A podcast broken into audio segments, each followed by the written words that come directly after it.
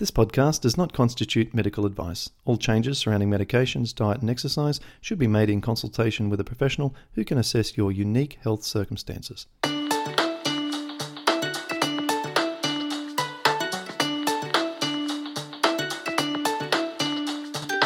Welcome to the Paddison Program, where you'll learn how to improve your health from the inside out. And now, your host, Clint Paddison. Thanks for joining me again today. We've got a guest, Gabriel, and he's going to be talking today about psoriasis, psoriatic arthritis, knee problems. Uh, he's also a man of faith. So, we're going to talk about the power of having God in our lives to help us with getting through very, very difficult times. And he's also going to talk about the effect of trauma and how that may have played a role in his early dysbiosis, which may have led to his psoriatic arthritis situation. But the story is once again a wonderful happy ending. But I'll let him give a, a brief summary of how far he's come in the last 12 months or so. Uh, so, Gabriel, thanks for joining us. And uh, and how are you now before uh, compared to where you might have been a little while ago? Sure. Yeah. Thanks. Well, thanks so much for having me, Clint. Like, it's really wonderful to be talking with you. It's really been an amazing journey. In terms of the before and after, at my darkest point, I was thinking that I'd probably never play basketball again, or at least never be able to do that without a lot of medication. And I even thought, I mean, something like psoriatic arthritis, you hear the horror stories that once it starts moving in your fingers, and I was starting to feel some swelling in my fingers, you know, then you're in a lot of trouble. And uh, so I was starting to get pretty worried. Fortunately for me, I, I think probably because your program's getting a lot of momentum, I was able to find it relatively quickly in my journey so I didn't have to jump on to methotrexate, though I was I was close. I was offered that on December 17th of this past year, and found your program on Christmas Eve on December 24th. So I started it on Christmas and thought this is where it's at. Like I'm going I'm going all in, you know, and pretty much instantly started noticing results. Most notably, the fatigue went away. Like that was the most immediate thing. My knee was the size of a uh, a softball. When the doctor aspirated it, when he pulled out the fluid, he said that that's what you would expect for uh, an ACL tear. Oh wow! There's a lot of fluid in there, and I just kind of normalized to it. And it's just like in the last couple of days. I mean, it's it's still getting better. Like a little bit's going away every single day. Wow! Uh, which is neat. But the last couple of weeks, I started playing basketball again, no problem, and actually feel more athletic than I've ever felt in my life. So that's kind of cool almost all that swelling is gone. It, took some patience, you know, to let that. It's what are we about three months now, but it's just been wonderful. It's been awesome. So and and all sorts of unforeseen benefits too. Yeah. Okay. Great. Well, we'll talk about those unforeseen benefits as we get into this in more detail, and we'll talk about your psoriasis in a lot more detail as well because. Uh, we haven't covered a lot of that in detail in other episodes. So we've had other, obviously, other guests with psoriasis, psoriatic arthritis, but we haven't gone into a lot of detail on in the ways in which we can influence and, and exhibit power and control over it. So we're going to get into that in more detail. I know you've got some great tips to share for folks who sure. have psoriasis. And this is also going to be really interesting from a point of view if people are, are interested in, uh, you know, getting remaining or getting more physically active because you're a young, physically active uh, guy where strength, athleticism is important. And so we can cover that as well. Your story isn't going to be particularly long. We chatted about that just briefly before we started recording. But let's let's spend the adequate amount of time uh, going through maybe the formative years of gut dysbiosis. Uh, sure. When did you start to feel that things weren't right in the stomach, which ultimately led to then getting these uh, symptoms last year? Sure. Yeah. So, first, just a brief comment. You often talk about the nose being an indicator of swelling. And now that I've gone through this experience and, and kind of reflected on it, I can remember having, uh, like, I, there's this very distinct memory when I was a kid of eating potato chips and having my nose swell up. Mm-hmm. And I think that's really fascinating. Now, maybe I'm making that memory up, you know, I don't know, but I, I think I have a distinct memory of that. So that's just, you know, kind of an aside.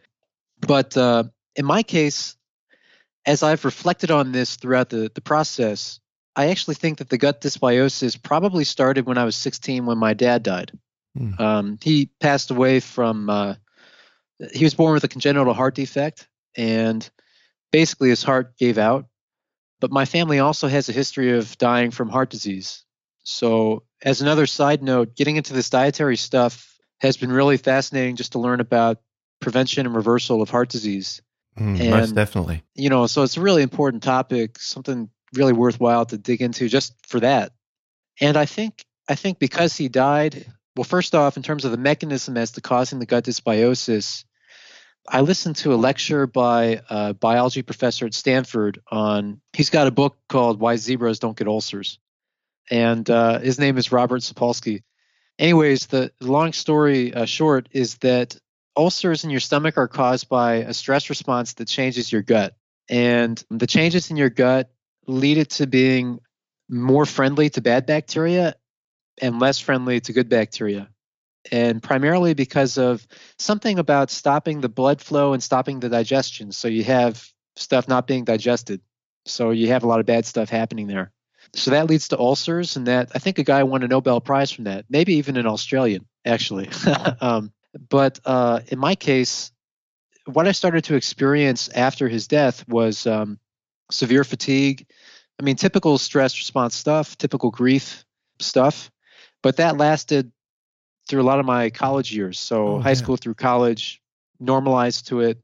In college, I would have uh, constant. I had a year where I just had constant nausea, and my eyes would get really red. I was on the rowing team in college, so pretty active guy but um, I just wasn't recovering, and I mean, just tired all the time. So, so I mean, yeah, go ahead. I can ima- only imagine that at 16 years old, you know that your father's got this uh, susceptibility and a weakness in that particular area of his body.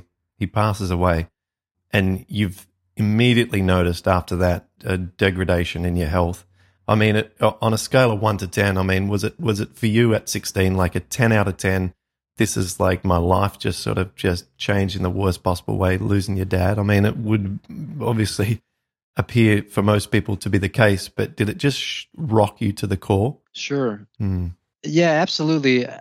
Now, for me, so I'm the oldest, and uh, I'm also kind of a hard driven, you know, hard driving kind of guy. Uh, so my stress response was to just work, like just work, work, work, work, work. Mm-hmm and and lose myself in that. Right. Which probably also is somewhat related to the fact that I am susceptible to gut dysbiosis. right, um, right. Yeah, it's like type A kind of go hard, everything's got to be a success kind of personality. Yeah, this is so common. Right, right. And I hear it a lot in your podcast. I've heard it from a lot of other sources. Um, and, you know, common wisdom just kind of tells us this. Yeah. So, in terms of the level um, mm. If I were to quantify that, I mean, yeah, definitely a 10 out of a 10 in terms of life changing, health changing. I, I was constantly getting tested for, well, not constantly, but a, a couple of times we had, uh, my mom's a nurse and she said, you must have mono or you must have pneumonia or something like right. You're just so tired all the time. Yeah.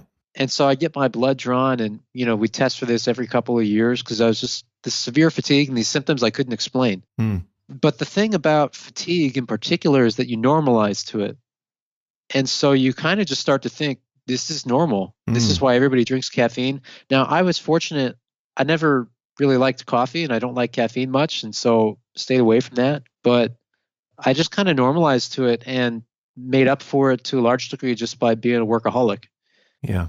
And slowly over the course of my college years, I started to learn hey, I got to take care of my body if I'm going to get any work done. You know, mm and especially if the quality of my work is going to be good.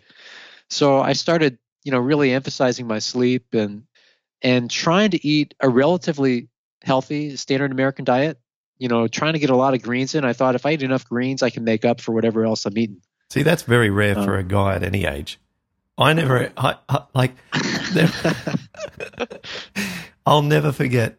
I was at the grocery store with a friend of mine, a couple of friends of mine, um, and my the friend in in this story is called Justin, and Justin uh, went up to the green section of the grocery store in the in the produce department, and he he lifted up a pack of their uh, their mung bean sprouts, right? Those little mung bean sprouts that you often see in uh, uh, well in our program or or on things like Asian salads and stuff, um, and stir fries. And I called over the other friends, my mates who was with me, and I said, his nickname's Hass. I'm like, look what Hass is buying. What is that? And like, I'd never seen it before. And I was ridiculing him so bad because I was absolutely like blown away that anyone in the world would pick that up to eat that. That's where I was at, right? I was the, I was, and, and anyway, I've never forgotten that because it was not because it's relevant these days, but just because I'm still so shocked. Uh, uh sure. The shocked if someone would pick up mung bean sprouts as something you'd want to buy and eat. So uh, right. that that's right. that, that was a crazy moment for me. Yeah, and, well, and you're also trained. I don't know if this was your experience, especially as a guy, but you're thinking basically in terms of macronutrients, and you're thinking primarily protein. Yeah. And so it's kind of like, okay, well, what do I get from eating that? You know, like what right. value does that have? Exactly. How does that help? Right. And and you know kind of train with this mindset not really well for one thing being way too much in my head not listening to my body yeah. I basically just kind of viewed the world in terms of macronutrients and thought i just got to pound the protein in yeah. basically. Yeah. So you know years of that no wonder things start to get messed up and, and when you start combining a couple of other things you know i still haven't been able to track down the proximate cause to to the arthritis. Mm-hmm. It might have been eating a lot of mango. the right around the time that it started to swell, I was eating like three or four male, two or three mangoes a day. But if we if we just wind back a little bit here, you had sure. already had the psoriasis, which according to if you listen to the medical community, it's an autoimmune disease, right? So sure. let's just sort of say that maybe that the conditions of autoimmunity had started already. And so the mango, I think, is uh, is is being falsely accused in this. oh, mangoes are great. Mangoes are great. Uh, uh, but uh, you know, sometimes, you know, who knows, right? I think what you said a moment ago, we can't pinpoint it. We cannot pinpoint it. But right. but my right. my little way out of these situations is always to say, well, look, if you simply have a Western diet, then you have a chance of getting an autoimmune disease, and that that is Absolutely. that is true. That is true.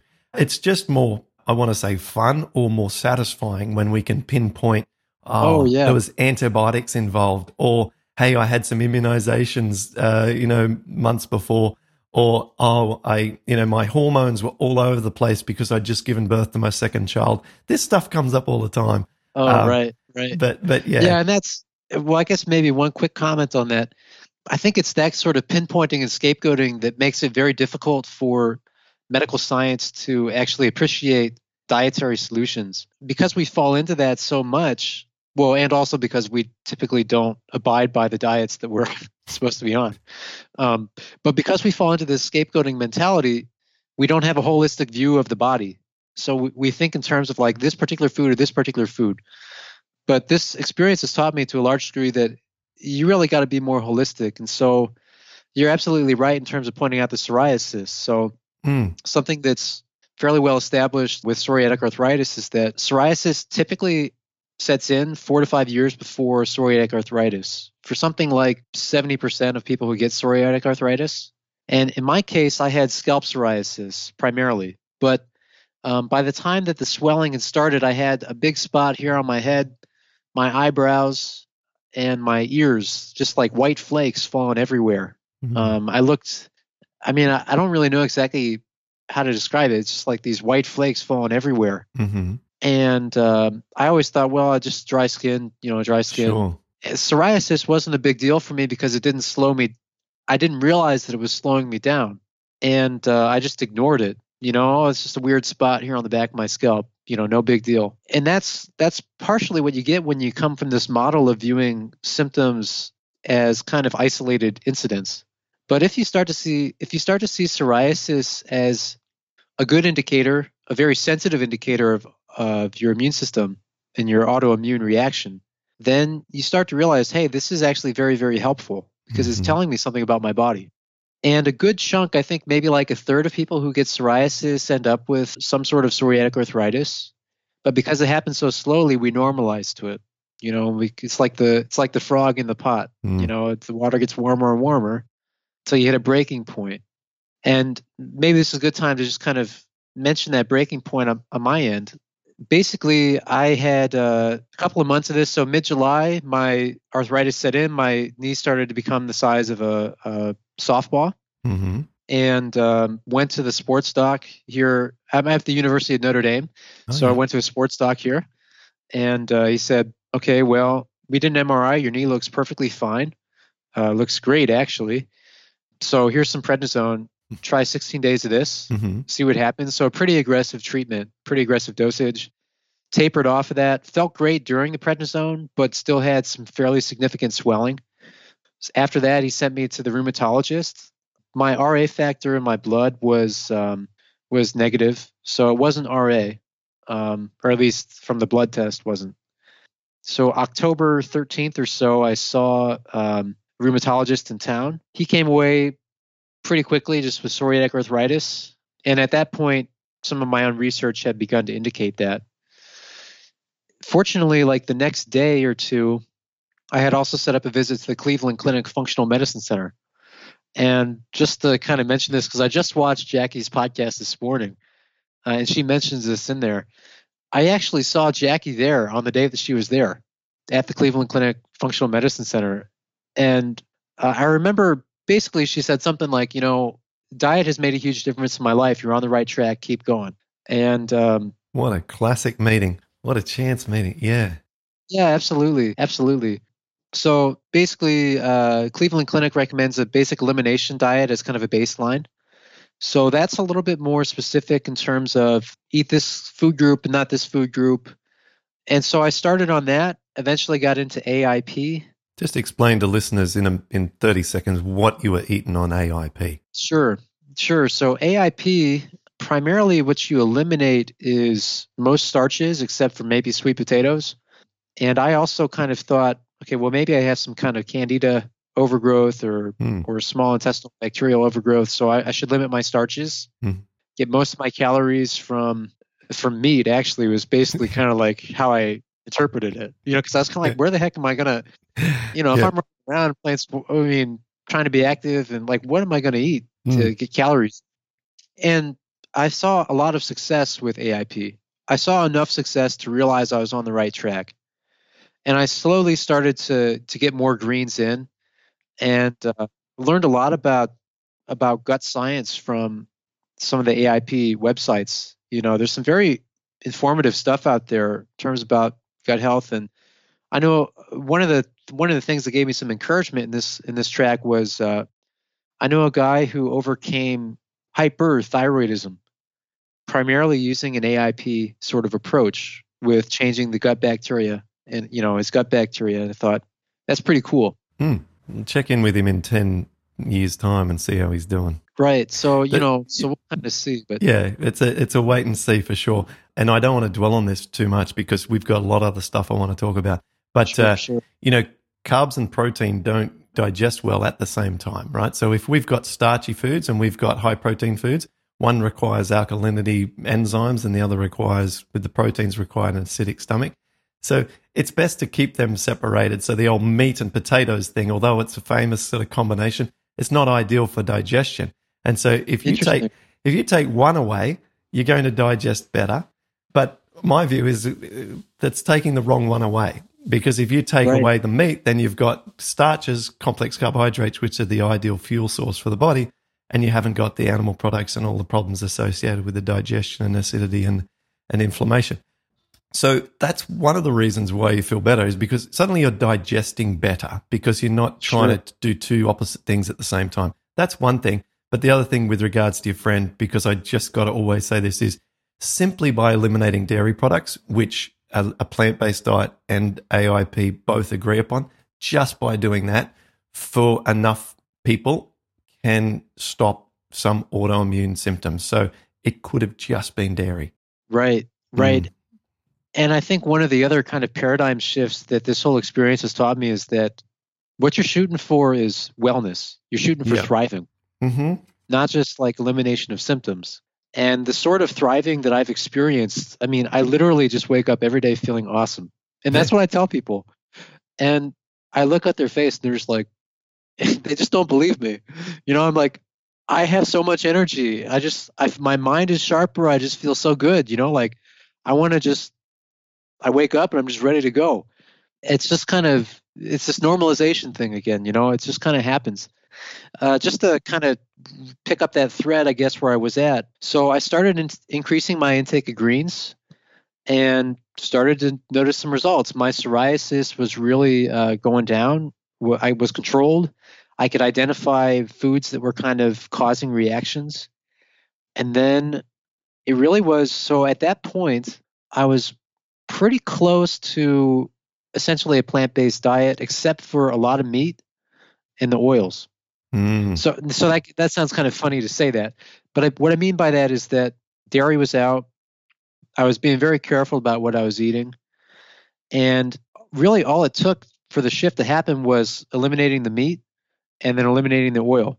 Mm-hmm. Massive. Bam. And well, and then increasing my intake of I big bowls of rice. You know, it's like these Right. huge, huge bowls of rice, uh, which are great. Rice is great. Rice is great. And so, in the interest of time, and I want to cover some other things, Sure, sure. and we both sort of touched upon uh, a summary of, of your improvements at the start. You then were able to you shifted across to that. You Christmas Christmas Day, you started the program. It sounds like Yeah. you got immediate results, and you haven't looked back in the last three months, and now you feel tremendous and wake up every day feeling awesome. Have I missed anything that we should cover before I got I got other questions for you? No, I think that's I think that's pretty good. Yeah. It's great. I know you're still working on your knee, but you're playing basketball again. You're pumping that through some very, very intense leaping, jumping, landing. And so anyone's knee that's not 100% is going to have a little bit of, uh, of, of nurturing to do. I mean, you see the NBA players, they're, they're always taking Right. time out. I'm a fan of the, Right. uh, the, the 76ers. And, uh, you know, that Joel Embiid, he's always taking time out. He's got tendon Oh, yeah. so uh, let's talk about uh, uh, here are the things I want to uh, I want to get some tips from you. You mentioned just before we started that you wanted to talk about miso paste. Let's talk about miso paste and its connection to your health. Sure. Yeah. So cutting out the meat, cutting out the oil, increasing the starches was great. And then I kind of hit not quite a plateau because I saw a lot of consistent results. Like every day I was seeing progress. So every day I wake up and feel my knee. You know, I've heard you Yeah. mention that too. Like you feel your knee and you're like, okay, where's the swelling at? Where's the swelling at?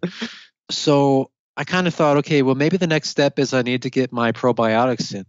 Maybe I just need to really pump those in because I heard you, you know, Mm-hmm. just pump them in, pump them in. The only thing that I had on hand at the time at the seminary, so I live at a seminary, kind of an institutional setting, and um, that made for an interesting experience. They've been really great and helpful. Uh, my kitchen staff here with, with all of this. Anyways, we had some dairy kefir on hand, Hmm. and I listened to your podcast on uh, fermented oatmeal. Oh yeah. And so I thought, you know what? Like things are going well. I'm just going to try this fermented oatmeal thing out, see what happens. And basically, I think what happened was one of two things.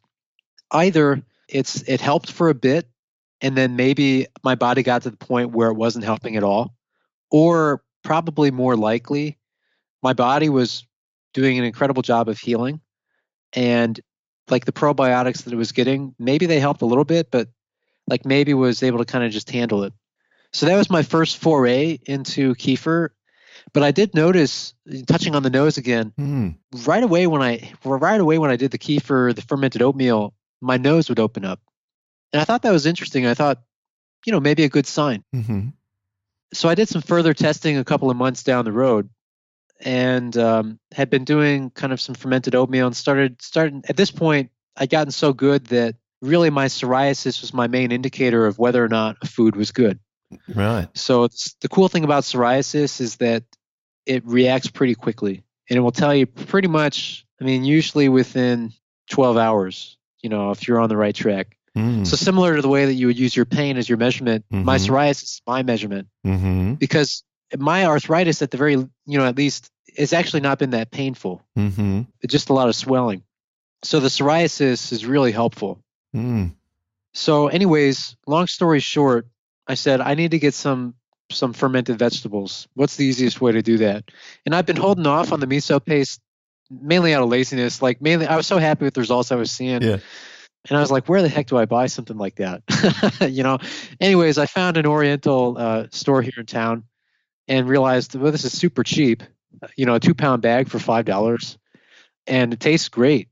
And so I just started pumping that into my rice. You know, a couple of spoonfuls in my big bowls of rice. Yeah, I call that the mega miso soup. Oh yeah, it's great. Oh, and I started the seaweed too. The Oh, seaweed's awesome. great. Awesome. So I'm at the point now where I can basically tell if I go a couple days without uh, miso or kimchi, the skin it gets a little bit more flaky.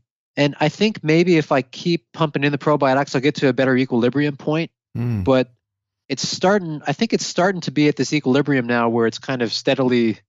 It's getting better and better. Mm. But the miso has been really important. That's kind of been the the thing that got me over that initial kind of plateau. Yeah. I love what you said about the taste as well. I, you know, when you're trying to avoid adding too much salt, and there's not a lot of sort of other spices and things that go with simple foods like rice, it doesn't sort of go that well. I mean, the Japanese have got these interesting mixes that you can uh, add, which are all these different little herbs and stuff. But I never really got into that because I looked at the ingredients and all these little things I didn't recognize and didn't. It felt like I was about to test forty things at once. Do you know what I mean? Um, sure. But yeah, absolutely. And then the, and then the, the bacterial factor as well always was was front of my mind when I was putting it onto my meals and felt felt comfortable about it. And all the research I'd done made me, you know, just feel comfortable about consuming it in pretty high quantities as well. Let's talk about, you know, you're living in a um, in a faith based institution. Obviously, it's Sure. a big big part of your life. In what way have you uh, utilized your faith in God uh, to help you, uh, whether it be relying upon it or just basically giving you reassurance? And to what extent do you feel that that has helped? Sure. So, just a background on me I am in the congregation of Holy Cross, studying to be a priest within the Catholic Church and also a consecrated religious. We, among other things, are known for founding the University of Notre Dame here in the United States and also the University of Portland, which I had my, my shirt off for them. Uh-huh. We're a religious order founded in France, and we are predominantly educators. Uh, we teach. So that's what we do. That's what I feel called to do ultimately with my life is to teach. Probably something like philosophy, we'll see. Hmm. I am in my fourth year fourth year of seminary now and fourth year with the congregation. I'm living my second year of temporary vows of poverty, chastity, and obedience, and just about to renew those this summer. What we do in Holy Cross, uh, like to a large degree, is informed by spirituality that, as the name would suggest, is all about redemptive suffering. So we sit with Mary at the foot of the cross, and we believe that the resurrection is always present um, in the world, even though it might appear to be very dark. And so, this spirituality, to a large degree, is what drew me to Holy Cross. And also, we have a strong emphasis on family. So, uh, we're modeled as a community after the Holy Family. We have priests, brothers, and sisters, all living and working together as religious. And so, in conjunction with the spirituality that really is is holding on to the hope that the resurrection is always present in the midst of even the greatest darkness, we also always have supportive family and friends. And um, where I live, I actually live in the town where, so my seminary, my university here, is in the town where I grew up. So my family's close by, Mm-hmm. and then I have I have a community of a couple hundred priests and brothers to support me. Now, in terms of concrete aspects of the spirituality that have been very helpful, the darkest point for me in the journey was when I realized how devastating that psoriatic arthritis can be. And there was one point where I was trying to row on my rowing machine and I just couldn't I just couldn't keep going.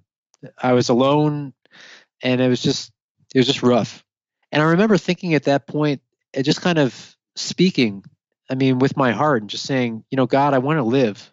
I want to be alive. And uh, and shortly thereafter, in my prayer, uh, we do a lot of praying, as you can imagine. And so I, I put this to prayer often. And in my prayer, at one at one point, I just said, you know, God, I accept this, and I say yes to it. You know, I'm grateful for all the gifts that you've given me, and while I don't think that this illness is a gift per se, you know, God does not wish bad things upon us, but He works through them. The resurrection is present even in the midst of these things. And to some degree, that resurrection happens when we embrace the cross. So when we say yes to the moment, when we say yes to the pain, when we say yes to, in my case, um, the arthritis, and also the dietary intervention, now you have this wonderful opportunity actually to say yes to every day, to say yes to every bite of food, and say, I take responsibility for this day, for myself, and I offer it up like in service to God and service to His people, and that that mindset of saying yes and accepting everything as a gift has really, I mean, that was kind of the that's really the fundamental spiritual shift that has borne tremendous fruit in this whole process. And now that I'm on the other side of this, I think, you know, to a large degree, um, the resurrection is imminently, you know, like apparent. Mm-hmm. Like getting diagnosed with psoriatic arthritis in many ways has actually been one of the greater gifts I've been given. Aside from my life, my family, my friends, my vocation, hmm. it was like a spiritual wake up call to say, hey, you gotta you gotta realize that everything is connected and that nature is this wonderful, harmonious thing. And you have to appreciate it and you can't take it for granted and you have to take responsibility for it. That's been just like this tremendous insight. Mm-hmm. And not to mention, I mean, just in terms of kind of moving forward with what I'll do with my life as an educator, as a priest, you know, pastoral and sacramental ministry, to be able to talk to people about suffering, to mm-hmm. be able to meet them there, but also in some cases to be able to offer some concrete assistance and say, hey, this sounds crazy, but there's actually some good clinical evidence to suggest that by shifting your diet, you can make some really good changes in your life. That that's really this in in Christian terms, Christian theological terms. That's where we bring down what seems to be the ideal of heaven, where it meets earth, when you can actually kind of embody embody bringing about some of this goodness, you know, in a good and healthy way in which we're listening to nature and which we're like listening to our bodies. Um, and and realizing that i mean we're we're going to die eventually. But to live life to the full while we have it you know it's such a wonderful thing Uh, so yeah. i think that's i think that's what i might say about that yeah that's beautiful i mean when you're talking then i can i'm seeing your future in a way that's really beautiful which is to be able to not just have physical strength and a physical presence that that is vibrant because of the the you know the, the foods that you eat, the lifestyle that you have, but also be able to you know be not just the spiritual support exclusively for a lot of people who come would will come to you as the minister and say, "Look, I'm going through these challenges," and you know, I used to uh, go to church every week when I was in my university years when there was one right there on campus, and we used to go. I used to go every week, and I used to talk to the minister um, here and there about things I was going through, and everyone was doing it. I mean, that's part of the, sort of the role, I, I, think, to be there as a support and a leader. And as you say, to have this additional ability to help or to offer at least some guidance or some direction uh, in case some of that stuff is physical, which, let's face it, in a Western world, a lot of people's problems are physical problems. And you know, without you overstepping the role of, of what you're there for, but being able to just say, hey, look, I've had some personal experiences and you can, you know, offer some direction. This is powerful and you're going to have exposure to a lot of people. You know, you might be uh, in front of a lot of people over many years. And so the opportunity to help is, is enormous. And that's where I think the gift comes in. If we can acknowledge that this is our cross to bear, that we that an AI disease is something that's long term and it's going to always show up as a dot or show up as a joint sure. pain or show up sure. as a knee pain. If we've got those barriers in our life where we're not allowed to cheat like other people with their with their fast foods or whatever, if we can accept that and say yes to that, to use your words, which is great, to say yes to that, then we can say yes to what comes with that that can be positive for other people. And the powers in Absolutely. that. That's where the power's at. Mm. Absolutely. And and maybe just a final comment on that too. It, to a large degree, this this process is not so much about information; it's about witness. It's about actually living the life. And you know, I've told a lot of people about it, and it's not really what I tell them. It's it's actually seeing somebody else do it, seeing you do it. You know, seeing all the people on your podcast do it. That's what's so cool about this whole thing. It's I'm not we're not selling anything really. You know, like it's it's not a quick fix. it's actually just some pretty basic stuff. Really cheap stuff too. Rice and beans. It's more like a way of, you know, just a way of responsibly approaching the world and approaching your life. And, anyways, eh, so it's this has been great. Yeah, thank you. And I know I know you're aware of uh, I know you're aware of the clock as well. We've we're recording this. We're coming up to an, to the end of the the turn of the hour here, and I um I've got a one on one call that I'm working with someone very shortly. Um, but I'm Sure. happy just to let that go just a few minutes. They'll understand when I explain where we're at this conversation. I I Sure. also one thing I just want to uh, uh, maybe close with is where we can really benefit from having more people with influence and more people with uh, who can act as as a uh, example is strong men like yourself who are on a plant based diet. Okay, oh so yeah, so I want you to keep like uh, I know it's probably not in your nature or whatever to be um, you know on social media platforms showing off you know physical strength and stuff, but um, in terms of your you know community that you're with on a nat- natural basis around you who work with you and on a college yeah, campus. college campus. yeah. Man, if you're if if you're slam dunking and and you're waking up fit and strong each day and you're lifting heavier weights at the gym, which I believe that you you uh, you're on a path to be doing, this is a fabulous example, and this is helping the world on a community level in such a Oh, positive yeah. way. Yeah, I can't wait until that. Uh, you're probably familiar with it. That uh, Game Changers documentary comes out. yeah. Like when I have that in my back pocket, I'm like, hey, like, look, you don't just have to take my word for it. Yeah. You know, I'm I might tell you that I'm like feeling more explosive than I've ever felt. But here's a whole bunch of professional athletes who are saying the same thing. Because that's the question, you know, all the young guys ask. They're like, where do you get your protein? You know, or like, Mm. Can you really thrive on that diet? You know, aren't you going to melt away? and I'm like, that's well, right. for one thing, I get to eat pounds of food. Like, Yeah. I just, it's great Yeah, and it tastes great yeah, yeah. but it's actually i mean if i were just an athlete looking for a competitive advantage you know i would totally just do this just for that alone Well, let me just say something on that. I notice that when I go to the gym these days, and I don't know if it's got something to do with age. I'm 43, and when I used to work out a lot for cosmetic sort of image reasons, not for joint protection reasons, I used to get tremendously sore from working out, and it would take me three, four days before I could do my chest again if I did a chest workout.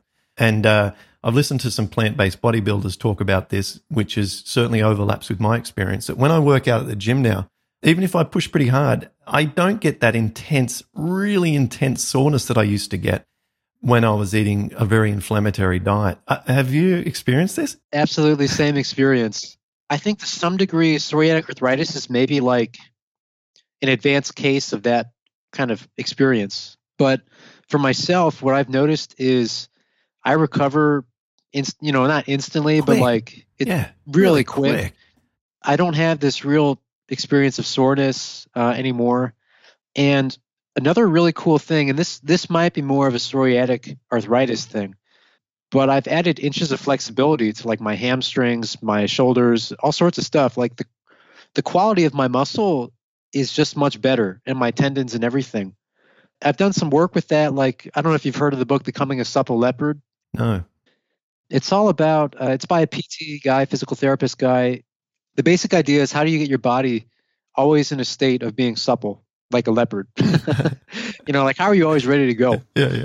and i was doing all these exercises and really you know foam rolling and doing all that Yeah. stuff really helpful but what's been like exponentially more helpful dietary intervention Mm, i feel i feel ready to go all the time you know mm, for the most part mm. and uh, limber and just it's really kind of neat. Nobody Yeah. believes me, of course. You know, I tell people in the gym like, hey, you know, like that that nagging kind of injury, you know, maybe this diet might help. Give it a try. You know, Yeah. nobody nobody wants to take me up on the offer, but No, it's Uh, a hard sell. It's a hard yeah. sell. They, uh, they until they need, you know, a lot of people. It takes uh, either a great compassion for animals, and I see this a lot, particularly with very sensitive, you know, caring, nurturing females. A lot of them move to a plant based diet because of that, and of course, there are obviously a vast number of men for the same reasons who just care about animals, or it's more commonly, at least in our sphere of, of community, uh, health condition. And if you don't have either of those two, or you just you know got the blink the blinders on to the to the suffering of animals, or you don't have any kind of, you know, massive in uh, health problem, then you're kind of just keeping to your own path, aren't you? The third one, of Absolutely. course, is to save the planet. No one, can, no one's going to go plant based to save the planet. I've, I've not met one yet. I'm much more open to that now, though. I mean, because you're right. Yeah, Like now, because my body's like a microcosm of seeing the the environment yeah, and realizing all that food that I was eating, like look what it was doing to my body, Mm. you know, and just just realizing that nature and creation is such a wonderful gift, and you know we gotta we have to appreciate it. Absolutely. Yeah. I know it's crazy. It's it's almost like when you've flicked the switch and you've there freed yourself up from that situation where you're eating the the animal based animal foods, then you can suddenly celebrate that you are now contributing to a healthy planet. And it feels good, and you're like, that's a great thing that I could never have expressed before. You know. Right, right.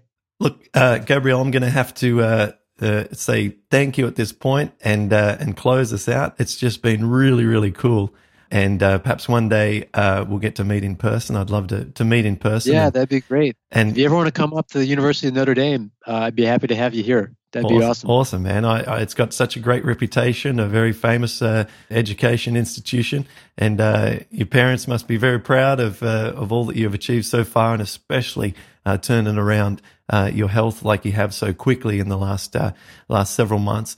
Keep up the great work, and uh, I look forward to you know staying in touch down the track. Yeah, absolutely. Thank you very much, Clint. All right, And thanks, for all Gav. you do too. Oh man, it's a, it's a pleasure. You can see why I do it, right? When you feel good, you want to share it with Oh, other people. absolutely. absolutely. okay, All right. thanks so much, man. Thank you. Okay. Yeah, take care. You've been listening to the Paddison Program. For more information, visit paddisonprogram.com.